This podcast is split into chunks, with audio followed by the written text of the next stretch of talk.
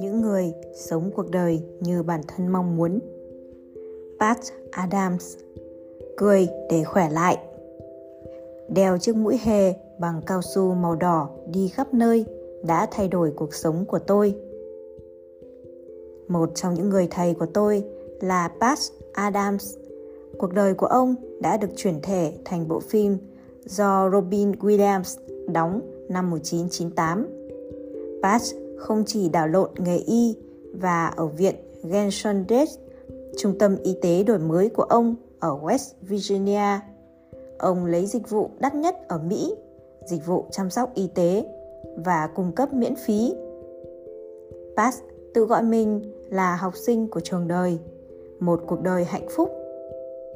Ông dành phần lớn thời gian trưởng thành của mình để xây dựng một triết lý về sự hạnh phúc, về tầm quan trọng của nó và cách tạo ra sự hạnh phúc. Nhưng trước đây, mọi thứ không như vậy. Trên thực tế, chỉ sau 2 tuần ở trong một bệnh viện tâm thần, ông đã tìm ra tiếng gọi tham gia hết mình. Ông sinh ra trong gia đình quân đội, cứ vài năm lại chuyển đến trường mới, quốc gia mới. Năm 16 tuổi, cha ông đột ngột qua đời, khiến ông rơi vào tình trạng suy sụp hoàn toàn. Mẹ ông đưa cả gia đình quay lại vùng ngoại ô Virginia. Ở đây, ông sống dựa vào người chú làm nghề luật sư, đồng thời cũng là nhà tư tưởng độc lập trong xã hội đầy những kẻ tôn giáo. Tại trường, ông biến nỗi đau khổ thành cơn thịnh nộ, viết những bài bình luận gay gắt về sự cô lập, chiến tranh và đạo đức giả của tôn giáo. Ông cũng viết nhiều bài thơ dài, ngớ ngẩn. Ông tham gia câu lạc bộ ra, đến quán cà phê và chơi bia. Đến cuối năm, cuối cấp ở trường, Patch bị lở loét. Bệnh không quá nặng, nhưng năm tiếp theo, khi ông đang học năm đầu đại học, người chú mà ông coi như cha đã tự tử và bạn gái của Patch bỏ ông. Ông bỏ học, bắt đầu ám ảnh về việc tự tử. Hàng ngày, ông đến vách đá gần trường và viết bài thơ hùng tráng người bạn gái đã chia tay. Ông sáng tác nhiều bài thơ trữ tình cảm động, tìm những lời bay bổng nhất để thuyết phục bạn gái nhận ra sai lầm của mình và quay lại với ông. Patch nói, tôi hoàn toàn thành bài thơ của mình thì có lẽ tôi đã nhảy xuống vách đá. May là tôi đã quá dài dòng. Cuối cùng, sau lần thuyết phục không thành công, bạn gái Donna, ông lê bước gần 10 km trên tuyết đến cửa nhà mẹ ông. Ông nói với mẹ, con đang cố tự tử, con cần đến bệnh viện tâm thần. 2 tuần tại phòng giam bị khóa ở Fairfax, Virginia là bước ngoặt trong cuộc đời của ông. Nhưng theo ông, người giúp đỡ ông không phải các bác sĩ mà là bạn bè và gia đình, và quan trọng nhất là Rudy, bạn cùng phòng của ông. Rudy là một trường hợp hết thuốc chữa. Ông có 3 vợ, 15 công việc, và ông kể cho Patch nghe những câu chuyện dài lê thê về sự cô đơn vô hạn của mình. Lần đầu tiên trong đời, Patch thấy cảm thông với người khác. Trên thực tế, Patch nhận ra cái mà ông gọi là sự thật, cá nhân vĩ đại. Ông nói, hạnh phúc là một quyết định có chủ ý. Tôi phải mở rộng bản thân mình với tình yêu. Ông cống hiến bản thân để học hỏi mọi thứ có thể về tình yêu, hạnh phúc, tình bạn và phát triển một cuộc sống đầy niềm vui. Ông đọc nhiều tác phẩm văn học vĩ đại. Ông đọc ngấu nghiến mọi tác phẩm ông có thể tìm được của Nico Kazantzakis, Jean Paul Sartre, Plato, Nietzsche, Walt Whitman, Emily Dickinson và nhiều nhà văn vĩ đại khác. Nhưng theo ông, sách tham khảo tuyệt vời nhất của ông là từ sự tiếp xúc với mọi người xung quanh. Ông tìm kiếm các gia đình hạnh phúc và tìm hiểu cách họ nuôi dưỡng niềm vui và hạnh phúc. Ông thử trở thành người thân thiện bằng cách tạo ra các nhiệm vụ cần làm cho mình, chẳng hạn như gọi 50 số điện thoại trong sổ danh bạ. Thử xem có thể giữ được họ nói chuyện điện thoại trong bao lâu. Ông đi thang máy để xem phải mất bao nhiêu tầng thì ông mới khiến những người trong thang máy giới thiệu với nhau và hát. Một lần, ông đi vào bar và bị từ chối, không rời đi, cho đến khi ông nghe được câu chuyện từ người gác cửa. Không lâu sau khi rời bệnh viện, ông quyết định theo đuổi sự nghiệp trong ngành y học. Do ông từng vào viện tâm thần, nên các cán bộ tuyển sinh trì hoãn việc nhập học của ông trong vòng 9 tháng để ông có thể hoàn toàn kiểm soát cảm xúc của mình. Trong thời gian chờ đợi, ông quyết định áp dụng các lý thuyết hạnh phúc mới tìm ra của mình. Ông tìm được một công việc trong phòng văn thư tại Quỹ tín dụng Liên bang hàng hải, một không gian làm việc không mấy lạc quan. Liệu ông có thể biến công việc văn thư của mình thành một trải nghiệm đáng nhớ không? Ông cùng bạn mình Louis Fulbright quyết định biến công việc buồn tẻ, nham chán thành một sự kiện. Họ lái xe đến chỗ làm với mũ bảo hiểm phi công dành cho trẻ em và công cụ tạo tiếng ồn. Khi mọi người hỏi đến các tập tin, họ hát bằng giọng đọc kinh Jerry. Anh muốn tập tin nào ao? Ông nói, được nuôi dưỡng bởi tình yêu và sự vui vẻ, tôi như hoa nở rộ. Tôi đánh bại mọi con quỷ bên trong mình và trở thành con người như ngày hôm nay. Sự tự tin, tình yêu nồng thông thái và mong muốn thay đổi thế giới bắt nguồn từ khoảng thời gian ngắn ngủi, từ cuối năm 1963 cho tới mùa thu năm 1964, khi tôi thoát khỏi tuyệt vọng và được tái sinh. Những người sống cuộc đời như bản thân mong muốn, Hobart Brown theo đuổi hạnh phúc của mình. Một trong những điều tôi học được không bao giờ tự giới hạn bản thân. Trong cuộc đua cũng như trong cuộc sống, có thể bạn không thắng trong mọi cuộc đấu hay mọi cuộc đua, nhưng mọi sự cố gắng đều mang lại vinh quang. Hobart Brown. Hobart Brown, một nghệ sĩ điêu khắc kim loại, được đề cử giải Nobel Hòa Bình vào năm 1998. Lý do ư? Ông biến nghề nghiệp của mình thành niềm hạnh phúc. Và như ông nói, bằng cách nghe theo trái tim, làm những việc lúc đó dường như vui nhất và không làm những việc không vui.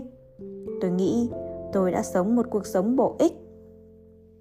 Đúng vậy, người nghệ sĩ kỳ quặc này không những đã đưa Ferndale, California, quê hương của ông trong 39 năm lên bản đồ, mà phát minh và cuộc đua điêu khắc động của ông đã truyền cảm hứng cho hàng triệu người để họ không coi cuộc sống quá nghiêm trọng. Như Hobart nói, có vẻ như nó giải quyết vấn đề làm sao để vui vẻ khi làm người lớn. Khi Hobart rời đến Ferndale năm 1962, cộng đồng nhỏ với 2.500 cư dân này gần như là một thị trấn ma. Những ngôi nhà thời Victoria có giá rất rẻ và những người đứng đầu thành phố đang cân nhắc việc phá dỡ chúng và thay bằng các kiến trúc hiện đại hơn. Giữa những người nông dân đã sinh sống ở đó từ cuối thế kỷ 18 và những nghệ sĩ đang biến kiến trúc Victoria rẻ tiền thành các studio sôi nổi, tồn tại nhiều bất đồng đớn. Thời đó, một quán bar có đề biển tóc kiểu hippie $5, một bộ não say mê cả Hobart cuối cùng đã biến giải vô địch thế giới Arcata thành cuộc đua điêu khắc động Fudan, mang 1/4 triệu người đến thị trấn này vào mỗi cuối tuần lễ chiến sĩ trận vong, cung cấp hơn $2 triệu cho nền kinh tế và thật sự hòa giải mối bất đồng giữa nông dân và nghệ sĩ. Hơn nữa, cuộc đua điêu khắc động lực học đã lan đến 11 tiểu bang, Ba Lan và Áo, mang tiếng cười và cảm giác vui vẻ đến cho cả người nghệ sĩ làm điêu khắc và khán giả đến cổ vũ.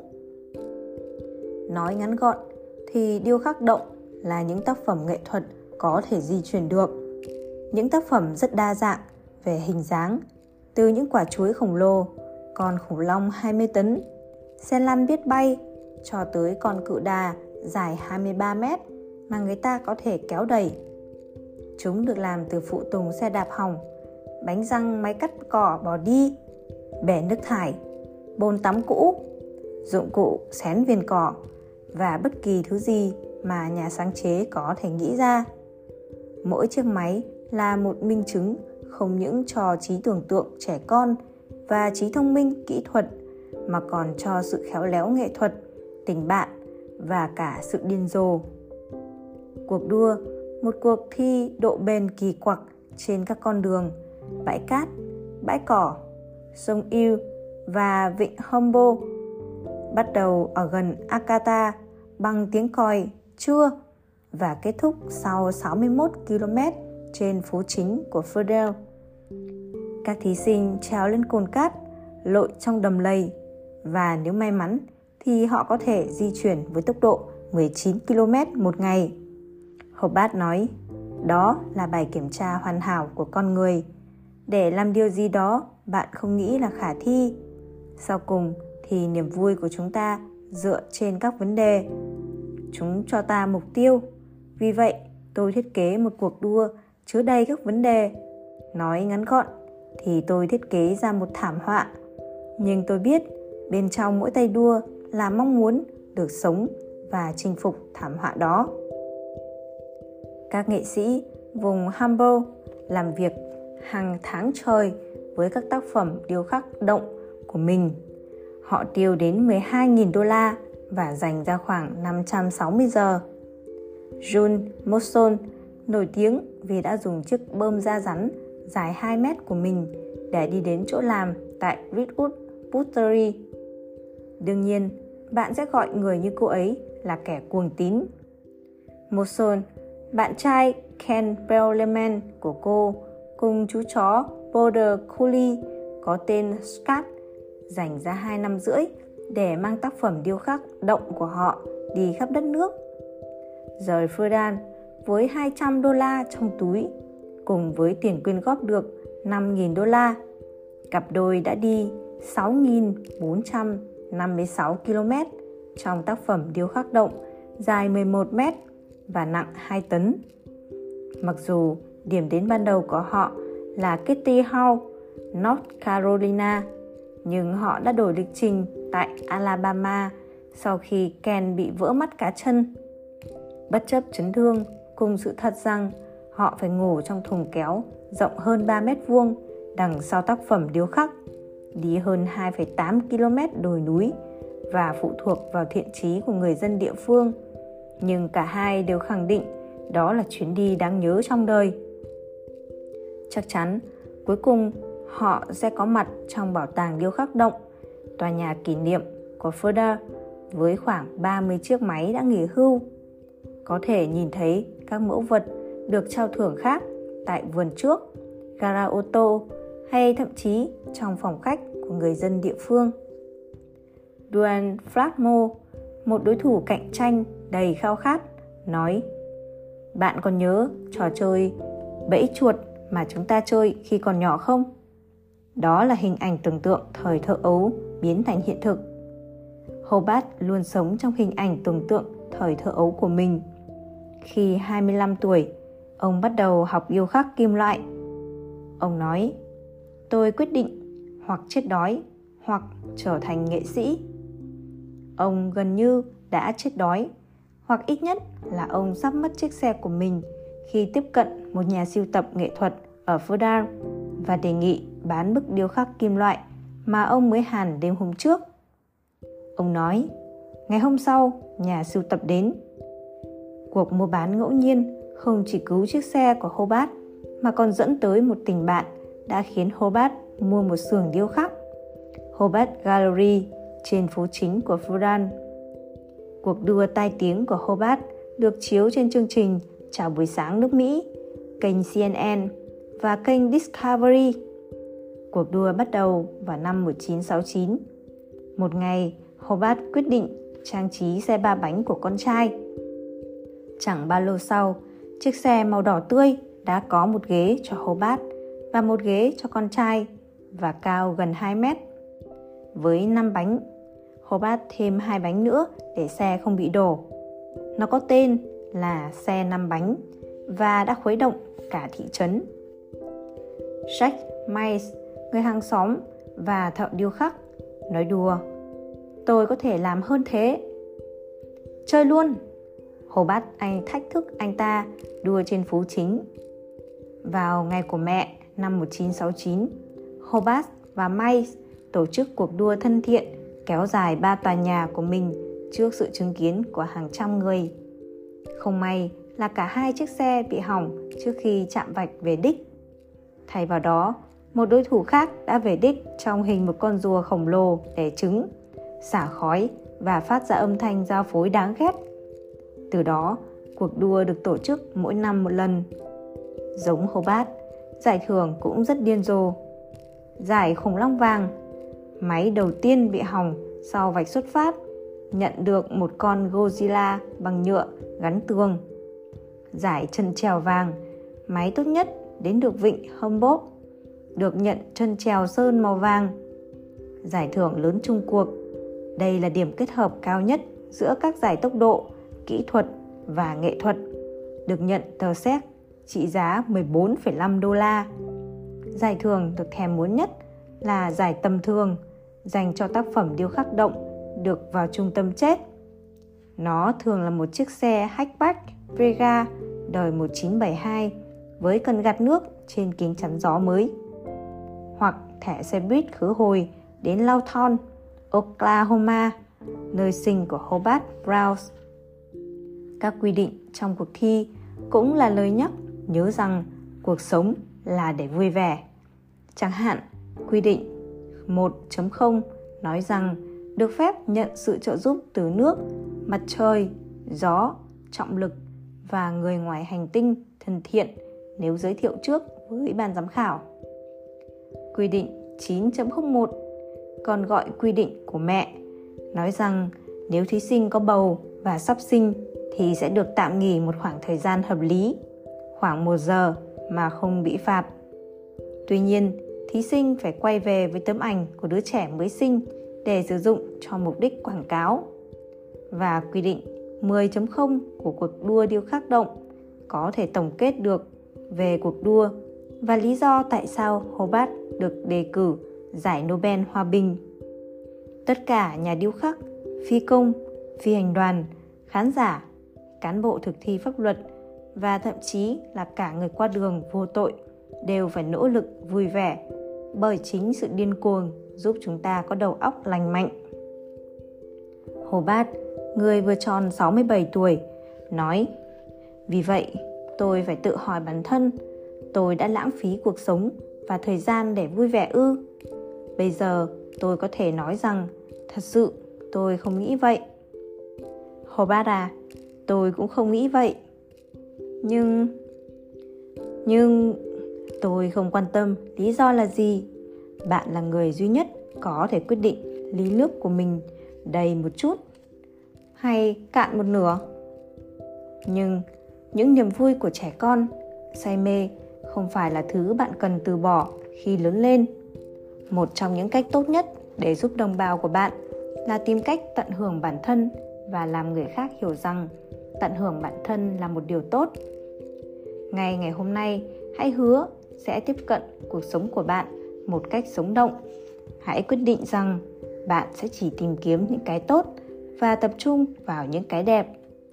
Khi bạn quyết định thực hiện quan điểm hạnh phúc, thì nhàm chán sẽ biến thành cuộc thám hiểm.